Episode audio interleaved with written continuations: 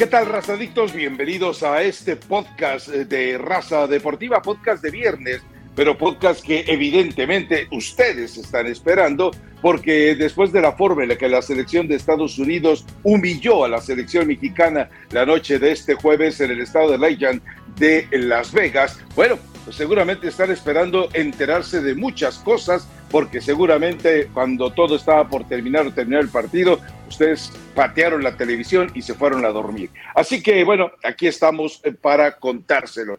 A ver, detalles que no se vieron, o por lo menos yo tengo entendido que no se vieron, eh, pero termina el partido, el grupo de jugadores se reúne cerca de la portería, Diego Coca está en, en el centro de la cancha y los jugadores van al vestidor y ni siquiera voltean a ver a su técnico. Le preguntamos sobre ello a Diego Coca, brincó el tema y contestó otra de las preguntas que se le hizo y la respuesta fue brutal, demoledora.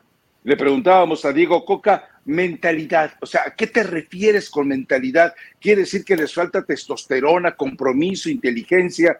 La respuesta es brutal, la platicaremos un poco más adelante, pero bueno, eso y se hizo eh, viral en redes sociales la presencia de Cristian Bragarni. Cristian Bragarni, que ustedes lo conocen, tiene una serie de investigaciones en Argentina, en México, no las van a hacer nunca, en España yo creo que tampoco. Para mí, ver el proceso de desaparición o de descenso del equipo Elche de la primera división de España es totalmente sospechoso. Pero bueno, eh, y Cristian Bragarni que estaba sentado ahí a unos metros de Juan Carlos Rodríguez, el que supuestamente es el presidente de la Federación Mexicana de Fútbol y es el que abandera el cambio de, eh, que, debe de ocurrir en el fútbol mexicano. Bueno, imagínese usted, está con el personaje que manipula eh, contrataciones en el fútbol mexicano y que con, manipula entrenadores, manipula jugadores y que, bueno, es responsable de lo que ha pasado con Querétaro, de lo que ha pasado con Cholos y de lo que ha pasado con varios equipos más.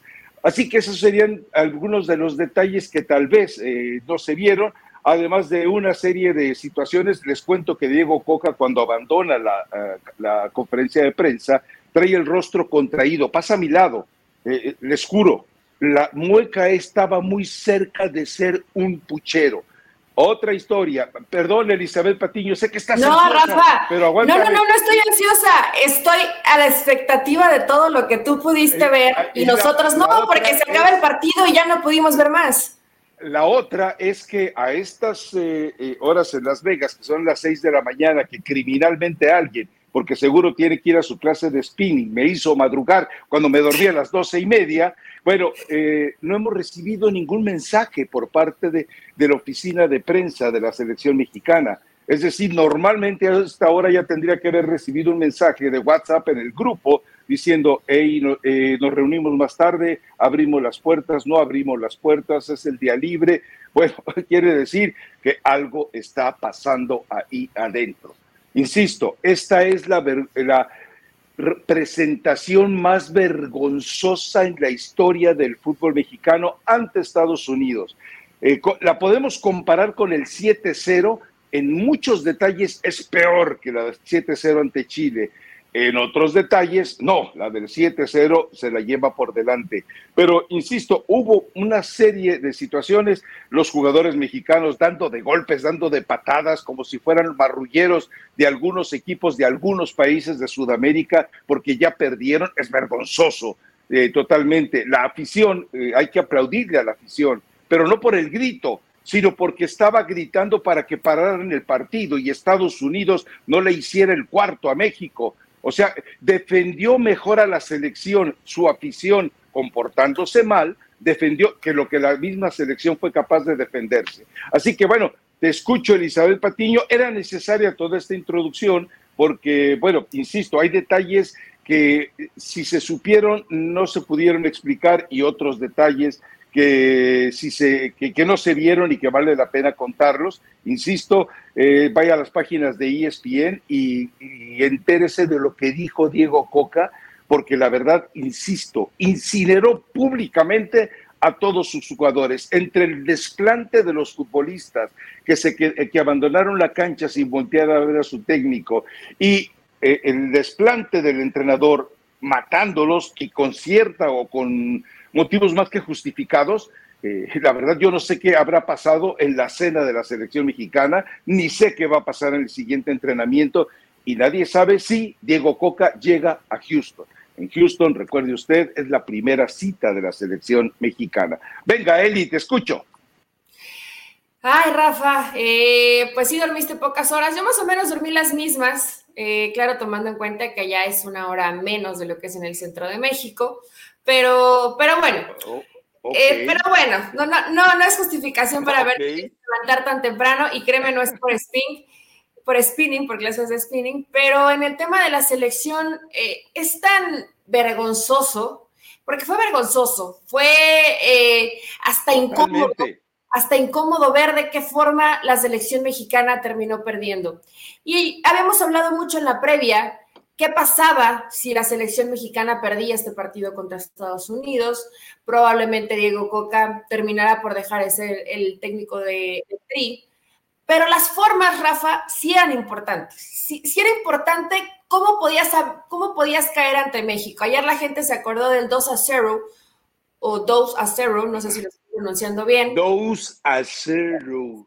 Metió a, a, un golecito más, terminó siendo 3-0 y probablemente con la que termina fallando Pulisic pudieron haber sido 4, a lo mejor hasta 5, ¿no? Eso, eso es una realidad. Y no solamente es una actuación patética, vergonzosa, miedosa, eh, cero fútbol, porque lamentablemente la selección mexicana, a pesar de que del primer tiempo por lo menos 15 o 20 minutos trataron de ser ordenaditos, trataron de recuperar rápido la pelota, pero cuando se combina, velocidad con técnica individual, pues parece que México ya se quedó años luz de lo que hoy tiene la selección de los Estados Unidos. Diego Coca es gran responsable en este partido porque él así lo planeó. No sé si en la conferencia de prensa, Rafa, ya tendrás ahorita espacio para irnos eh, desmenuzando lo que se dice en conferencia de prensa, ¿Por qué no cambió a línea de cuatro si solo estaba jugando con un centro delantero Estados Unidos? Bueno, lo hizo. ¿Por qué utiliza, por qué utiliza a Víctor Guzmán a perfil cambiado cuando tienes a Johan Vázquez? ¿Por qué le gana en la carrera Henry a Santi Jiménez? Vaya, miles de, miles de cuestionamientos que dices, bueno, ayúdate un poquito, compadre. Si ves que la situación está complicada, si ves que el escenario ya de por sí era difícil, porque parece que solito se dispara al pie de Coca y eso es lo más preocupante. Desde la dirección técnica, él no tuvo la capacidad, ya no te digo de competirle de tú a tú a Estados Unidos, que te dejara de humillar. Y después el mal entendimiento de los jugadores pensando que a patadas, a jalones, a me acerco cara a cara y te raspo mi cara contra la tuya, porque además bueno, ni un golpe bueno pudieron darle a alguno de Estados Unidos. Terminaron golpeado los mexicanos. Pues te habla de esa impotencia, pero también del reflejo de lo que es el entrenador, Rafa. Tú dices que estuvo a punto del puchero. No sé si a punto de la lágrima, hasta hubiera sido entendible por el desastre que vimos en, en la cancha. Pero el entrenador se veía con miedo.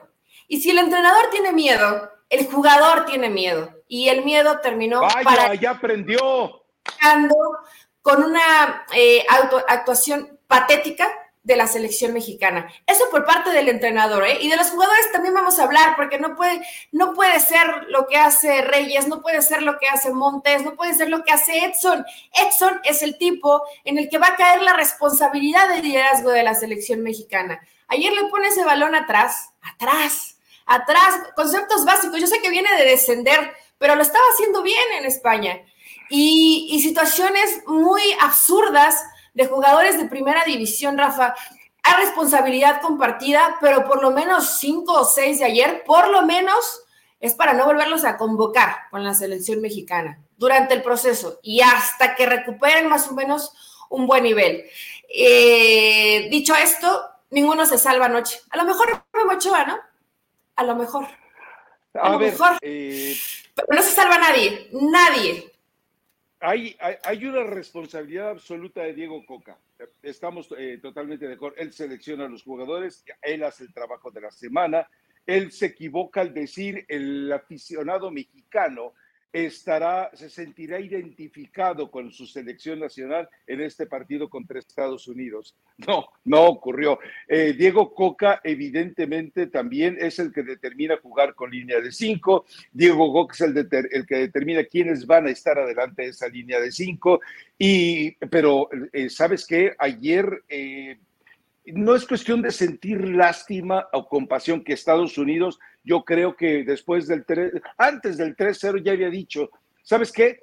Ya vámonos, ¿no? Nos viene un partido importante con Canadá, eh, vamos resolviéndolo aquí, tocando la pelotita, dejemos de correr, no hagamos desplazamientos largos, pero todavía alcanzó porque Pepi y lo de Tim Guea, en, en esa descolgada sobre Gallardo, Gallardo, retírate, Gallardo, no tienes nada que hacer. Eh, cuando, un, cuando un jugador te anuncia la que te va a hacer, cuando ves venir el balón y te anuncia lo que te vas a hacer, y tú de repente eh, reaccionas de la manera más torpe y bobalicona, quiere decir que no tienes ni siquiera las neuronas para jugar en esa posición. Pero bueno, eh, de todas maneras, yo creo que eh, sí vale la pena revisar lo que dijo Coca sobre mentalidad.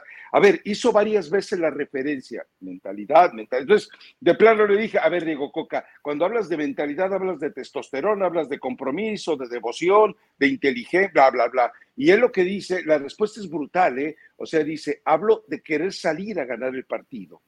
Hablo de comprometerte para jugar al filo de la, de, la navaja. Hablo de, jugar con el compromiso de, ir por todo. Hablo de que si te hacen un gol tengas la capacidad de reaccionar. Hablo de que si eh, eh, vas perdiendo, no abandones la idea de juego, sino que sigas la idea de juego cuando hablo de mentalidad, dice Diego Coca, estoy eh, pensando en que el grupo debe de saber que no puede eh, eh, irse a rescatarse individualmente. O sea, lo que él dice, algunos quisieron salvar su presencia en la cancha abandonando al grupo. O sea, si tú revisas, Elizabeth Patiño, todos los argumentos de Coca, esto es una traición, esto es un motín, esto que dice Diego Coca y que espero que lo haya sostenido antes de la conferencia de prensa ante su grupo o al menos después, es brutal porque está acusando de traición con varios cargos, con cinco o seis acusaciones a su grupo de jugadores. Entonces, entendamos que sí, que tiene mucha responsabilidad Diego Coca, porque es la cabeza del equipo, es la cabeza del grupo, pero también cuando ves a Luisito Chávez siendo Luisito Chávez, cuando ves a Edson Álvarez jugando, yo no entiendo qué le pasa. En, en Holanda hace fútbol, acá llega como cromañón, como neandertal, llega simplemente a ser un cavernícola en la cancha. Y entre él y Jorge Sánchez, Dios mío, qué vergüenza debe tener en este momento el nido del América, de tener que decir, no, pues sí, esos son de mis eh, pollitos orgullosos que yo tengo. No, la verdad es que no se salva. Sí, como dices tú, Guillermo Choque, por lo menos en la única, bueno, en las dos intervenciones en las que debió haber hecho más, lo hizo muy bien. Y pero el resto, lo de Henry Martín, les cuento algo también. Henry Martín estaba en la lista de la zona mixta.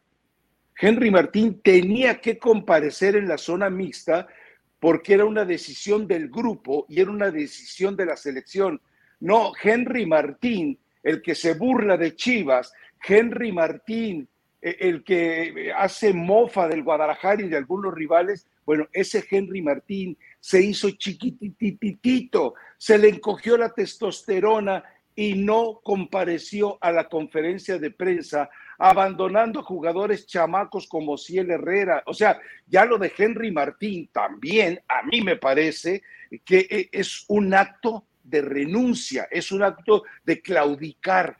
Y, la verdad, yo no lo esperaba de él. Caramba, si eres parte de la desgracia y te piden que seas el, hombre fuerte que dé y que te debilites, que te salga el espíritu ratón, eh, es tristísimo lo de Henry Martín, pero realmente, eh, como dices tú muy bien, no hay ninguno a quien rescatar. Lo del cachorro Montes, esa entrada que hace, es una entrada criminal. Eh, me recordó aquella de Rafa Márquez sobre Kobe Jones. O sea, estás tratando de cercenar a tu, a tu colega de trabajo, y pero no era culpa de tu colega de trabajo, era culpa tuya, porque tuviste una noche nefasta, porque tuviste una noche infausta, porque no fuiste capaz de, lo que tanto prometen ellos, porque en la, en, eh, en la zona mixta del día anterior, ellos dijeron, vamos a defender la camiseta, entendemos. No, no, no, vimos un montón de pusilánimes, vimos un montón de timoratos y la verdad es que eh,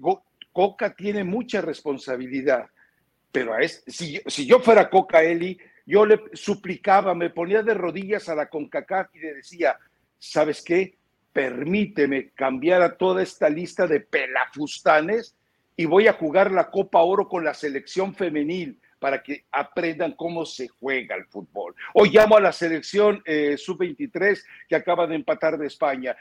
Hago lo que sea, pero a todos estos los condeno públicamente para que alguien, alguien asuma esa responsabilidad. Sí, en eso estamos totalmente de acuerdo. Es, difícil, es muy eh, complicado ver qué puede pasar. Ayer yo te leía, Rafa, en Twitter, pues había como una eh, total bomba de mensajes dentro de redes sociales y pasaban tan rápido, pero creo que hacía un Twitter tuyo, un tuit tuyo, donde hablabas de que cuando termina el partido, Diego Coca va al centro del campo, me imagino que a darle. Lo acabo de platicar ahorita, Elia, ¿dónde te fuiste? Y los, y los, y los jugadores se, y los jugadores se van. No, no, no.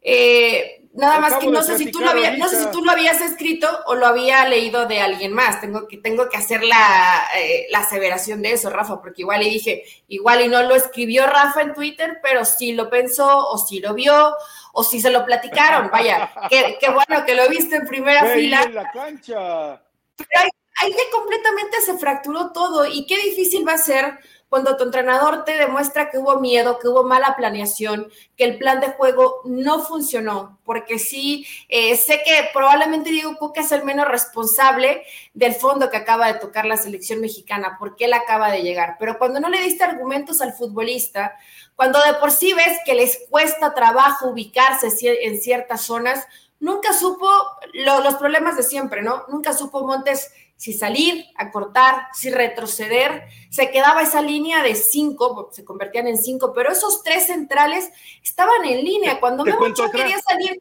cuando Memo Ochoa quería salir jugando, ¿A quién? Se pasaba el balón de un ladito a otro, además estaban muy compactos, nunca hicieron ancha la cancha.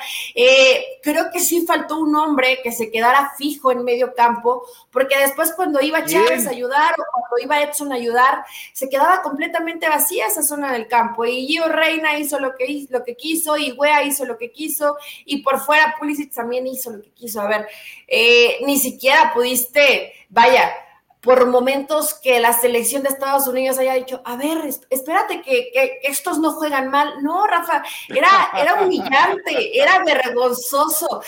y bueno, ayer dije, igual y con igual y con Martino no estábamos tan mal, porque después, después de lo que vimos de la actuación de ayer contra Estados Unidos, vaya, tampoco se ganó, pero México había sido mejor en esos partidos, aunque el resultado no se había dado. Lo de ayer es irrescatable, es insostenible y verdad que yo pensé que Diego Coca iba a renunciar. Pensé que iba a renunciar, porque hay, resultados y hay formas que te hacen ir a la renuncia y después dices, aventarte con este grupo de trabajo, el partido contra Panamá, que hoy seguramente por lo que vimos lo vas a perder, y después la Copa Oro, ¿para qué? Te ahorras la vergüenza, agarras tus maletas y te vas, ¿no? De acuerdo, totalmente. Eh, mencionaste a Montes y me acordé de algo. Resulta que él estaba eh, programado para estar en la zona mixta del día anterior. Eh, y bueno, pues qué bueno que venga César Montes, ¿no? Porque el resto, pues tampoco es que fueran muy elocuentes para hablar. Ah, y resulta que César Montes le dice a la oficina de prensa, no, yo no voy, pero ¿por qué César? La gente te estima, bla, bla, bla.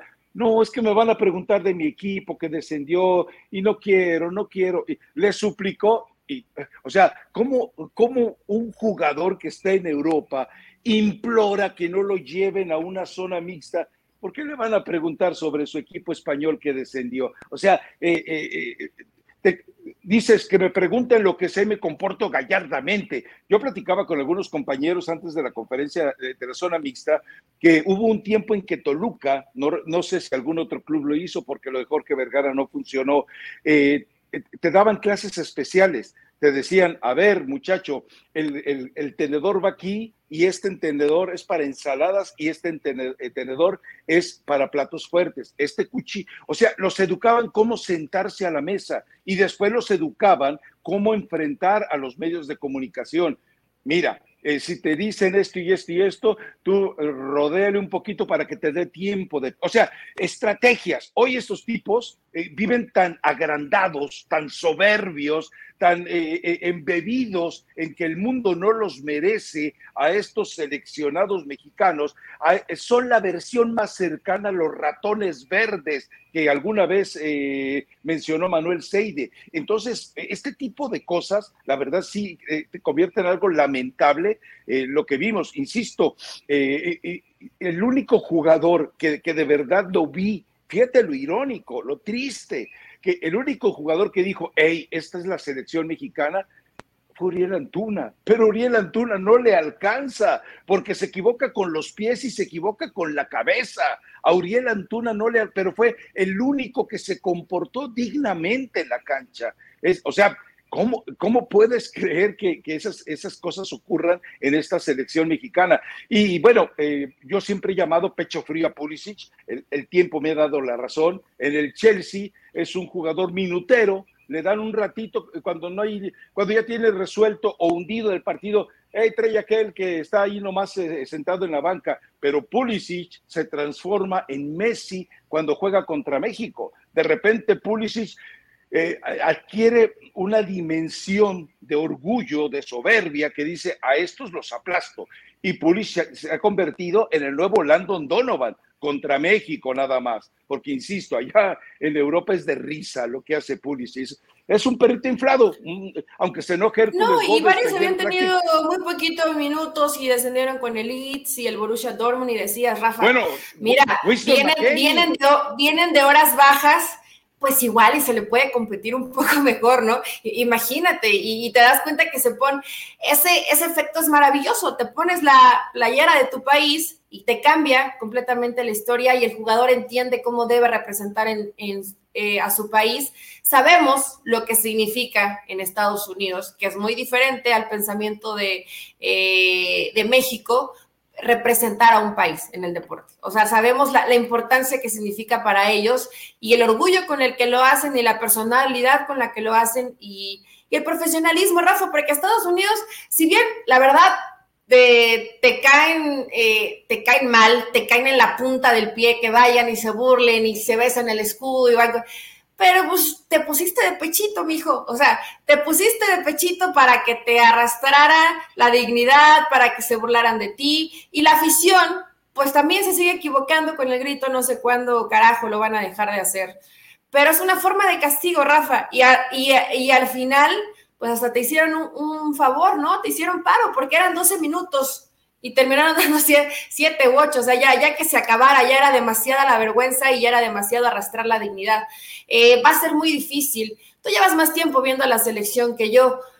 Puedo pensar, o al menos yo pienso, que ya se tocó fondo, que peor no podría ser. Lo mismo, tienen lo mismo dijimos del 7-0 con Chile. Tienen una maravillosa capacidad de sorprendernos, para mal, que a lo mejor y sí podría ser peor que esto, ¿no? Puede, puede ser que Panamá los golee. Eh, Panamá lo jugó mal. Lo que pasa es que Canadá, eh, eh, Canadá, tiene un director técnico que en México, y, se me van a enojar muchos, ¿eh? En México, y te lo digo también con el regreso de Berhalter a la selección de Estados Unidos, en México no hay un entrenador que se capacite día con día como lo hacen los entrenadores de Canadá y ahora Berhalter regresando a Estados Unidos.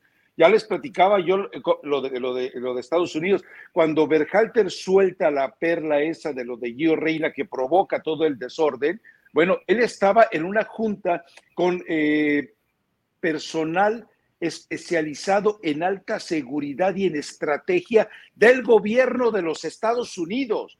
O sea, no estaba juntado con los pelagatos que cuidan el metro en la Ciudad de México. No, no, no, no. No estaba como el Piojo Herrera, eh, sentado ahí eh, con el, al lado del que cuida el zoológico clandestino de los Hank. No, no, no, no, no. Los tipos se sientan con gente de la cual aprenden. Y dime tú qué técnico en México se preocupa por ello. Eh, Osorio, Osorio eh, se desvivía en abrir los Uber que llegaban cargadas de damiselas a visitarlo al centro de alto rendimiento. El Tata Martino, el Tata Martino se la pasaba cambiando pañales o escondido en Rosario. Y, vemos ahora a Diego Coca, bueno, pues ese, eso es, eh, y cuando vemos a, a la bomba Rodríguez, que destalla la bomba en las manos y resulta que a dos metros está uno de los tipos más dañinos para el fútbol mexicano. Yo le pregunto a la bomba, oye Juanca, ¿es tu amigo, tu invitado o ya es tu socio? Resuélveme eso. ¿Es ya tu cómplice, eh, para que le permitas esa libertad? Lo de aires de purga, Dios mío, el tipo, eh, además de que se cree cómico, y de que se cree un genio y de que se cree un tipo con autoridad. Ayer lo vimos. E, e, e, era, diría Joaquín Sabina, era una espina de Don Juan. La verdad es que era lamentable. Todo esto eh, eh, eh, nos lleva a una situación. ¿Qué estará haciendo Emilio? ¿Qué estás haciendo, Emilio Azcarra Gallán? Tu padre, Emilio, tu padre, yo hubiera hecho una revolución con esto. Pero tú, Emilio, pues yo entiendo, estás preocupadísimo por ver si armas un grupo de figuritas que medio cantan y medio bailan para poder grabar otro, qué sé yo, eh, timbiricho, alguna tontería de esas. No, la verdad es que el fútbol mexicano está en las peores manos posibles hoy. Esa es la realidad. Y, insisto, cuando estamos grabando este podcast, no sabemos qué ha ocurrido al interior de la selección mexicana. No creo que se hayan reunido anoche, debieron de haberlo hecho. O sea, eh, ante semejante crisis, un tipo con responsabilidad. Juan Carlos Rodríguez debió haber bajado al vestidor, debió haber bajado a zona mixta, debió haber bajado a la conferencia de prensa y debió haber dicho, se va Diego Coca o se van estos sinvergüenzas que no merecen vestir la camiseta de la selección. Y no, a ver, entiendan algo, eh, por favor, los que nos están escuchando, no estamos desahogando no estamos teniendo un escenario de catarsis contra los jugadores, pero yo estuve en el estadio, yo veía la, actitud de los jugadores, yo veía los rostros desencajados, porque además la, forma en que las pantallas seguían, eh, eran tipos que estaban muertos de miedo después del 1-0. Por eso entiendo lo de Diego Coca, si vas perdiendo, no abandones la idea de juego. Si vas perdiendo, no te conviertas en el egoísta que quiere ser la rata que abandona el barco salvándose a sí mismo. Pero ayer de repente había 23 ratas en la cancha que querían salvar su pellejo sin importarle salvar al equipo. O sea, ahí volvemos a ver simplemente lo que tanto describe Octavio Paz eh, en el laberinto de la soledad. O sea, te desnuda al mexicano de una manera brutal y lo vimos. Es el tipo que no quiere ser, que no sabe qué ser en la vida si ir por la vida como un conquistado que debe arrastrar eso como un estigma, o como el tipo que por negarse a ser conquistado vive en una soberbia de falsedad. No, esto es, eh, insisto, no estamos haciendo catarsis, ni él ni yo. Estamos tratando de poner a usted argumentos, detalles, reflexiones para que usted tome su propio punto de vista. Si usted dice, este son un par de hocicones, para mí yo sigo, cuando venga la selección mexicana para el partido con Panamá, yo me pongo la verde, hago mi carnita asada y no mi... No, eh, usted sabrá lo que hace, es libre de tomar una decisión, pero nosotros cumplimos con la responsabilidad de contarle lo que seguramente desde la óptica de la televisión, y espero que haya escuchado el partido con el sonido eh, bajo, porque eh, no sé si hubo manipulación en la transmisión, eso solamente lo puede saber Eddie, pero sí, es, es, preocupante, es preocupante todo esto, insisto, si, si no se reunieron anoche, quiere decir que son pusilánimes los de la cancha y los del escritorio. Si se reunieron y no tomaron una decisión, también son pusilánimes. Hoy tendría que salir a dar la cara cuando hemos hablado de que John de Luisa tenía que salir a dar la cara el día siguiente del fracaso en Qatar, bueno, hoy, hoy, si John de Luisa asumió la responsabilidad porque se lo ordenó, se lo ordenó Emilio, lo entendemos todos, no fue de motus propio, de motu propio, pero también entendamos que la bomba Rodríguez tenía que haber comparecido y haber dicho algo, eh, porque esconderte, es decir, la bomba Rodríguez hizo la gran Henry Martín. Se acobardó, se escondió, seguramente se fue eh, a desahogarse con unos tacos del gordo ahí, en, al ratito voy, con unos tacos del gordo ahí con eh, Bragarnik, y pues ojalá que haya pedido de criadillas, porque cómo les va a hacer falta criadillas a esta gente de la Federación Mexicana de Fútbol para resolver este problema, Elizabeth.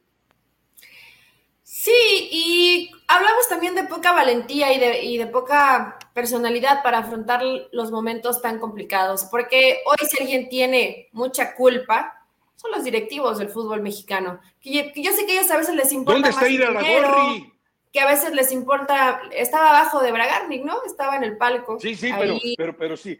Eh, ahora no salió a declarar, a, echar bronca. Ahora no salió a increpar a Jesús Martínez. Ahora, Jesús Martínez, si te quedas callado, qué decepción la tuya, ¿eh? Porque hoy Jesús Martínez tiene el, el escenario perfecto para saltar a la yugular.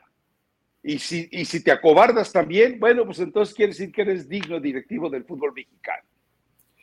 Ayer después de lo que pasó, si sale Rodríguez, si sale Duilio a la conferencia con Diego Coca y salen los líderes de este equipo, Rafa, no te voy a decir que iba a borrar la vergüenza de lo que, de lo que todos pudimos ver en el estadio y nosotros en la televisión, pero te habla de un poquito más de personalidad y de valor para afrontar los errores que has cometido, las malas decisiones que, has tomado y, afrontarlo con, con hombría, con, con, eso que se necesita, que no lo podemos decir porque también hay niños que nos ven, para dar la cara en los momentos más difíciles. Y ayer Testosterona. Y ayer digo Coca entre líneas soltó cositas maravillosas, ¿no? Realmente eh, lo, que, lo, que nos, lo que nos hablas de cómo termina describiendo al, al jugador mexicano, y la mentalidad que le hace falta al jugador mexicano cuando dice, bueno, en los momentos difíciles, pues quiero ver, ¿no? ¿Quién apoya? Quiero, quiero ver las personas, quiero ver eh, los hombres que vienen aquí y dan la cara por un momento completamente de, de crisis y de nada bueno que rescatar.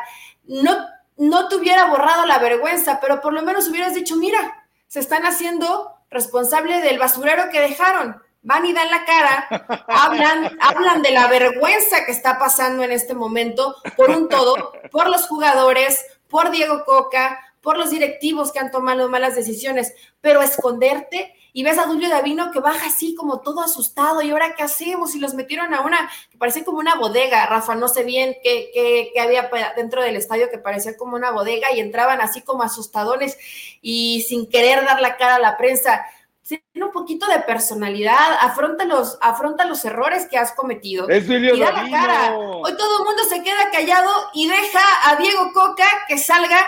¿Y sabes qué es lo? Yo estaba esperando, yo estaba esperando porque dije, en algún momento lo van a reventar. ¿Cómo habrá sido la cara de Coca que los periodistas, a mí me daba la impresión que hasta sintieron feo? Sintieron feo de reventarlo.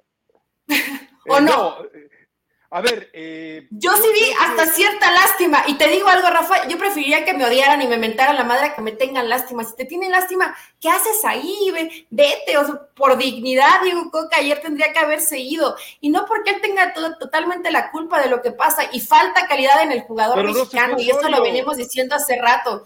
Pero ten un poco de vergüenza y vete.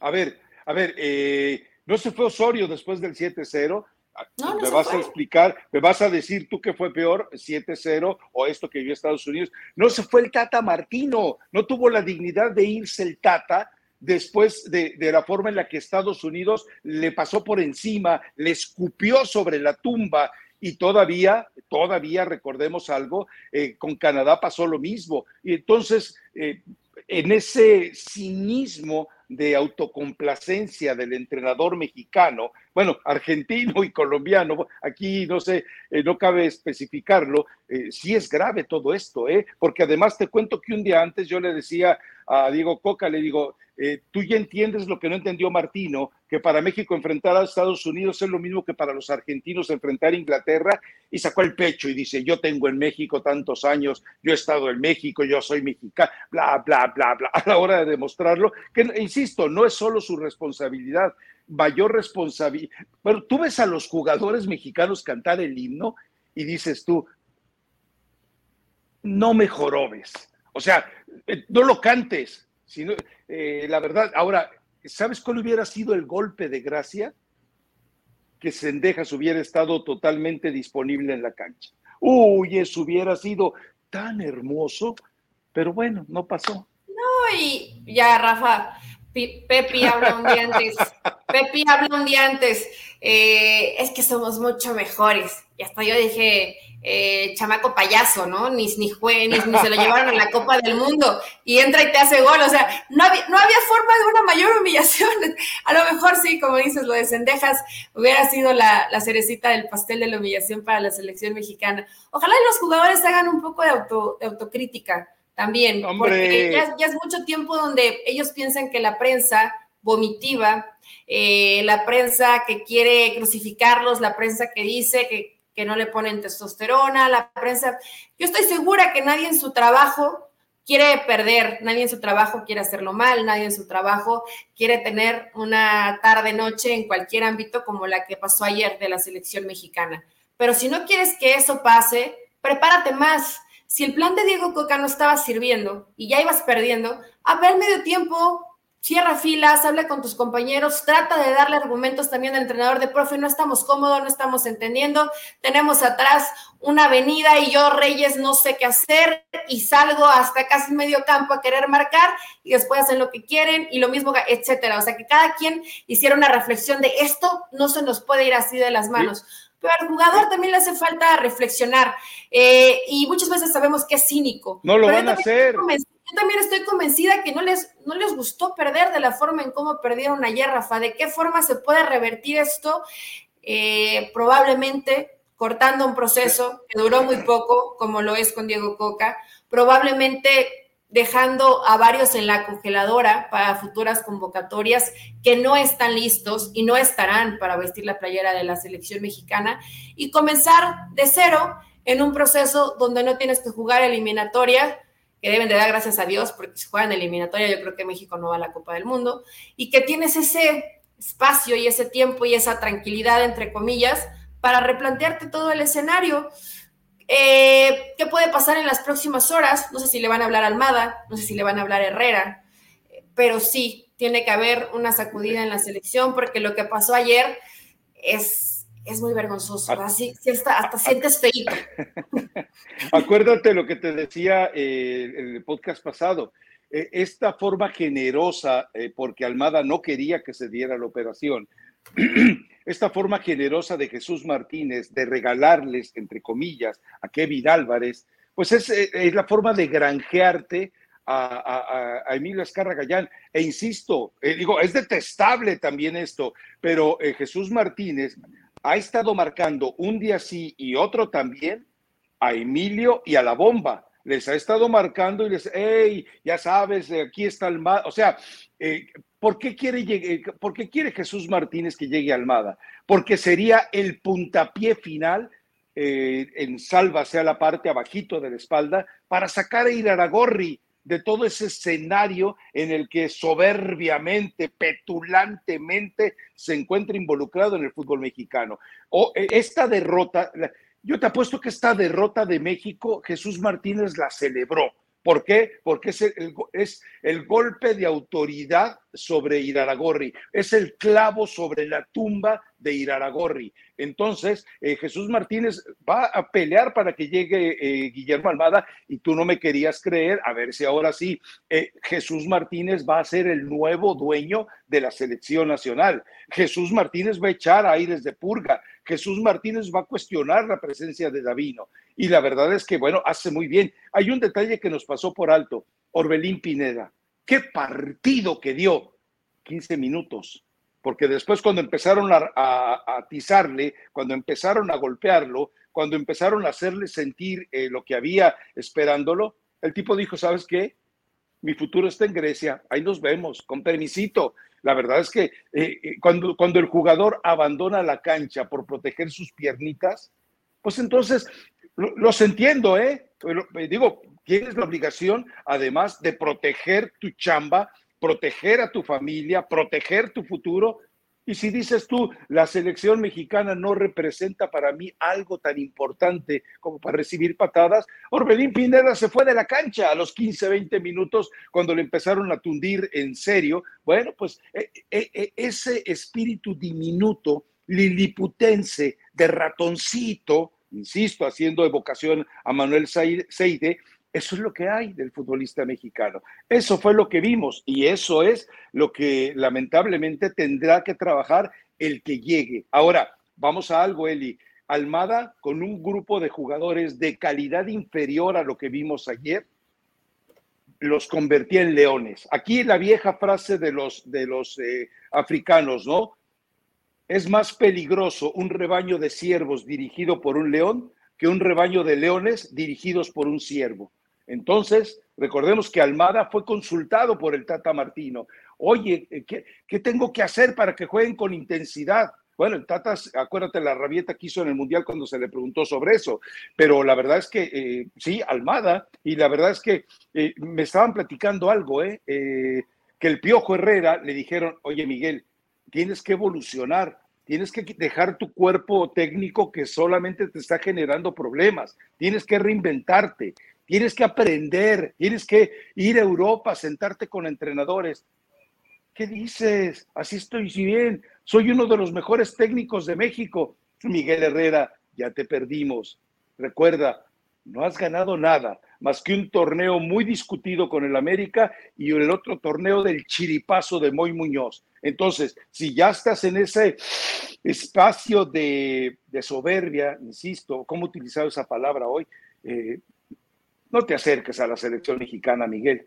No te acerques. Déjala en paz. Déjala que muera sola, déjala que muera de hambre, déjala que muera de vergüenza, déjala que muera de fracasos, pero no la contagies, no la contamines. Supongo que entonces tendrá que ser Almada y a mí en lo personal me dará gusto ver una selección combativa, combativa en verdad, y jugando al fútbol. Sí, porque eh, eh, esa, estampa de ayer de verdad llamaba la atención.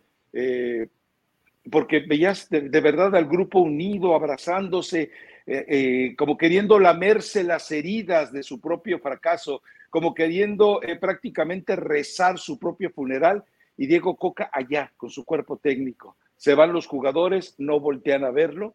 Y dices tú, ¿de qué demonios estamos hablando? O sea, cuando hay ese desdén, quiere decir que Coca ya no puede dirigir este grupo y no por si es capacidad o incapacidad de él, no, porque el grupo ya renunció a él.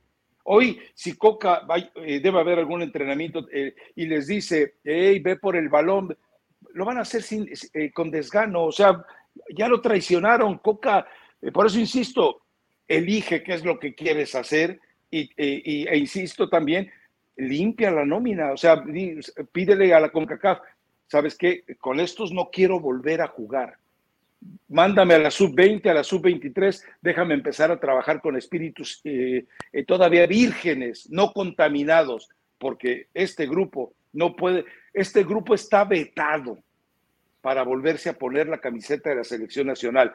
Todos, todos, incluyendo eh, al goleador de, México, a Henry Martín, que ya hablé de su acobardamiento, y a todos los europeos. Increíble, increíble. Sí, mira, fíjate, que ayer hubiera salido los directivos, ponle si quieres nombre Dulio Davino, y sale y dice, miren, pase lo que pase, y aunque esto sea más a fondo y aunque haya peores resultados, Diego Coca va a mantenerse al frente del tri. Y los seleccionados vamos a hacer una charlita uno con uno, uno por uno, para ver, para ver de qué forma esto se puede mejorar y el que no quiere estar, que no esté. Rafa, aunque nos mientan, aunque esto hubiera sido actuado y corras el lunes a Diego Coca, otra vez que, que, den algo, o sea, que den una, ya que, ya que no fueron capaces los jugadores en la cancha, ya que no fue capaz Diego Coca desde el banquillo, que los directivos tengan así, mira, yo, yo no te digo que vayan y, e incendien el vestidor, que danos un poquito, danos algo, el jugador es cínico, el jugador es descarado, si Diego Coca necesito que crean en mí y pasa este resultado, Y el futbolista dice, bueno, es que escuché a Chávez en, en, la zona mixta, es que apenas estamos entendiendo la idea del profe. Y 24 horas antes, es que sería injusto si se va, al jugador le vale gorro si se va Diego Coca y el entrenador que esté, eso es una realidad, no les interesa, cada quien va, ve por, sus, por, su propia conveniencia, por sus propios intereses, pero Rafa, pues un, un poquito así, un poquito de carácter, un poquito de personalidad, algo, no, no te digo algo extraordinario, así mínimo, porque pero Decimos, va a llegar Almada. Almada no se va a dejar vangonear como lo hizo Diego Coca. Almada no va a dejar que le hagan la convocatoria. Almada no va a dejar que le pongan el pie como Rafa, como se lo pusieron a Diego Coca, la forma en cómo convocaron para estos partidos es, e, es, es, hasta ridícula, no es profesional. No puedes llevar a un grupo y después a otro y unos se van y otros se quedan. Y me quedo con dos lesionados. ¿Para qué? ¿Para qué quieres a Alexis Vega y a Córdoba? ¿Para qué los quieres ahí? Y, me parece que Alexis Vega se va a regresar, ¿eh? porque dicen que tiene un tema en la rodilla y no le va a dar para estar en la Copa Oro. El mismo problema en la rodilla. Hacen, hacen todo mal, hacen todo mal, entonces eh, es terrible. Es como el Cruz Azul, pero en la selección. o sea, hoy lo que era Cruz Azul se convirtió en la selección. La mayoría quieren que pierda, no hay ni pies ni cabeza, los jugadores no tienen personalidad y lo decora el promotor eh, más cuestionado en el fútbol mexicano como es Bragarnik. En el, fútbol mundial. O sea, eh, en el fútbol mundial. Me fui muy corta diciendo en el fútbol mexicano. Sí, sí, sí. Es un tipo que eh, en Sudamérica y, se saben tantas cosas de él y, en México parece que no pasa nada. A ver, eh, es que tú hablas de Duilio Davino. ¿Quién es Duilio Davino, Eli? O sea, dime. Bueno, Rafa, eh, es que si no, ¿el quién? Hubiera sido espérame, espérame, me, me refiero a que Rodríguez pues, no es el encargado de lo deportivo espérame, como tal. Espérame, Duilio Davino tiene un jefe que es Aires de Purga y ahí desde Purga, tú lo veías antes, llegaba al entrenamiento con su Starbucks y llegaba bromeando y llegaba diciendo y ja, ja, ja, ja, y, eh, y soltando chismes a los diferentes. A, algunos les soltó el tema de, no, yo ya estoy asegurando partidos en septiembre en Europa. Ajá, eh, con esto, con esto vas a llevar a jugar a Europa a, a, tu selección con esto que vimos. Entonces, que la cara tenía que haberla dado ahí desde Purga. O sea, ah, venga, eh, Rodriguito, eh, no que, a ver si eres tan valiente como eras con Pumas, eh, de decirle a la maestra, es que tú te vistes muy cachonda. Ah, yo quería que le hubiera gustado decirle, no, pues es que Estados Unidos se vistió muy cachondo y nos apantalló. No, es, es un problema de, de, de falta de directivos. Que Jesús Martínez lo pueda hacer mejor, no sé. De repente, a veces parece que conecta más en la lengua con las gónadas eh, con las tripas que con el cerebro. Entonces, eh, no sé si sea, pero eh, vamos, a lo mejor tendría que seguir el, consejo de Chivas, ¿no? Buscas a un director deportivo de peso, de personalidad, y lo traes y le dices, ok, tienes la libertad. Pero la bomba, desde que lo anunciaron, fíjate cómo ya le decimos la bomba y no Juan Carlos. la bomba, cuando lo anunciaron, lo dejamos muy bien claro y él lo confirmó yo vengo aquí a mejorar las finanzas del fútbol mexicano. Lo de cancha le vale, pues si no sabe, o sea, no está capacitado para hablar de fútbol, no está capacitado o es sospechoso que con cualquier tipo que supiera quién es Cristian Bragarnik no le permite entrar al palco. Así de simple. Pero bueno. Hasta por cuidar la eh, imagen, hasta por cuidar la imagen. Pensaron que en verdad una camarita eh, no se iba a atrever. Aparte la cara de Bragarni, ¿no? De, ya me agarraron en el palco, se hace, se hace como que no ve. Eh, pues no lo hubieras dejado, mándale un palco al lado. O sea, si de por sí la situación, y aparte que a estos les encanta hacer teatro y engañar y mentir, pues cuida un poco más las formas y no dejes a Bragarnik en el, en el palco donde están los, los dueños del fútbol mexicano. Pero bueno, eh, te digo, todo lo hacen mal, es que todo lo hacen mal. Hasta parece que es a propósito. A ver, eh, ya dejemos, eh, insisto, ojo, ojo. para los que por primera vez vean este podcast, siempre nos expresamos así. Esta vez el destazadero era prácticamente eh, lo que había, la carnita tirada en el piso de la selección mexicana. No nos somos llenas que aprovechamos el escenario para comentar así. Todos los podcasts ustedes nos podría escuchar hablando con la misma vehemencia y con la misma crudeza. Es decir, esto de Bragarni, aquí lo venimos comentando desde hace muchos años, eh, antes de que ahora de repente todo el mundo descubre a Bragarnik, eh, los problemas de Ares de Parga, aquí también los comentaba, o sea, para que no se engañe y diga, no, estos salieron como dolidos, como, como despechados después de que los abandonan en una noche de copas. No, no, no, así somos y así seremos, eso espero. Eh, vamos con Estados Unidos y regresa Berhalter, me parece que es una decisión eh, estupenda. Me parece que todo lo que anduvieron buscando por Europa no les funcionó, deciden quedarse con Berhalter. A final de cuentas, recordemos algo, Berhalter es el arquitecto de esta selección de los Estados Unidos. Eh, lo de Pulisic, insisto, yo le he llamado pecho frío y perrito inflado desde hace años, pero con México les advertí, siempre llega y vacuna, y llegó y vacunó y se burló y, e hizo trizas otra vez a la selección mexicana, más allá de que falló un gol clarísimo, que también era cortesía de Jorge Sánchez y de Edson Álvarez, porque eran sus perritos falderos el día de ayer. Ayer eh, prácticamente era como una competencia canina, les chiflaba eh, y ahí iban los dos perritos falderos a perseguirlo. Lamentable, muy lamentable. Pero eh, algún otro tema, Eri, a ver, el América hasta hoy sigue sin entrenador, parece que va a ser eh, Jardiné, 2.4 millones de dólares es lo que eh, van a pagar para eh, indemnizar al equipo de San Luis y pues creo que no hay nada más, ¿no? Digo, por, gracias, selección nacional. ¿Ves? ¿Ves? A mí no me decepciona la selección. ¿Querías, sangre? Ahí está. Mira, pero es más, yo también, yo también la pedí ahí, ve. Eh, sí, llega, llega Jardiné con el América. Eh, Berharter fue otro de los que les dijo gracias, pero no gracias. Bueno, ya tenía, obviamente, ya sabía que iba a regresar con, que eran 37, la selección de los Estados Unidos. A ver, yo escuché, bueno, leí que había dicho Baños que tenía 37, una lista de 37 entrenadores. O sea, cuando, cuando, yo escucho un tipo como Baños que dice... Una persona seria, cuando buscas un entrenador, no puedes tener 37 entrenadores. No, todos.